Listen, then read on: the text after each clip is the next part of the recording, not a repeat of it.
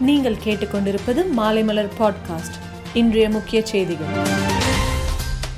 September ஒன்றாம் தேதி முதல் ஒன்பது பத்து பதினொன்று மற்றும் பன்னெண்டாம் வகுப்புகளுக்கான பள்ளிகளை திறக்க வேண்டும் என்பதில் அரசு உறுதியாக உள்ளது என்று பள்ளி கல்வித்துறை அமைச்சர் அன்பில் மகேஷ் கூறியுள்ளார்.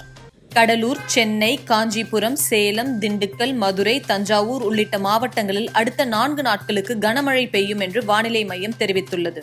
சென்னையில் எண்பது வயதுக்கு மேற்பட்டோர்களுக்கு வீடுகளுக்கே சென்று தடுப்பூசி போடப்படும் என சென்னை மாநகராட்சி அறிவித்துள்ளது.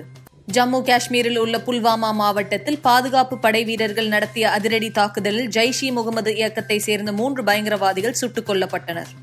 ஜைகோவ் டி தடுப்பூசியின் அவசர பயன்பாட்டுக்கு அரசு ஒப்புதல் அளித்துள்ளது. இதை பன்னெண்டு வயது மற்றும் அதற்கு மேற்பட்ட வயதுடையவர்களுக்கு செலுத்தலாம். காபூல் விமான நிலையம் அருகே நூத்தி ஐம்பது இந்தியர்களை தாலிபான்கள் சிறைப்பிடித்துள்ளதாக தகவல் வந்துள்ளது. தாலிபான்கள் தரப்பு இது குறித்து எந்த விளக்கமும் அளிக்கவில்லை. தாலிபான்கள் இந்தியாவுடனான இறக்குமதி ஏற்றுமதி உறவை நிறுத்தி வைத்திருக்கிறார்கள். இந்நிலையில் அங்கிருந்து வரும் உலர்பழங்கள் தட்டுப்பாடு ஏற்படும் என்ற காரணத்தால் அதன் விலை உயர்ந்துள்ளது.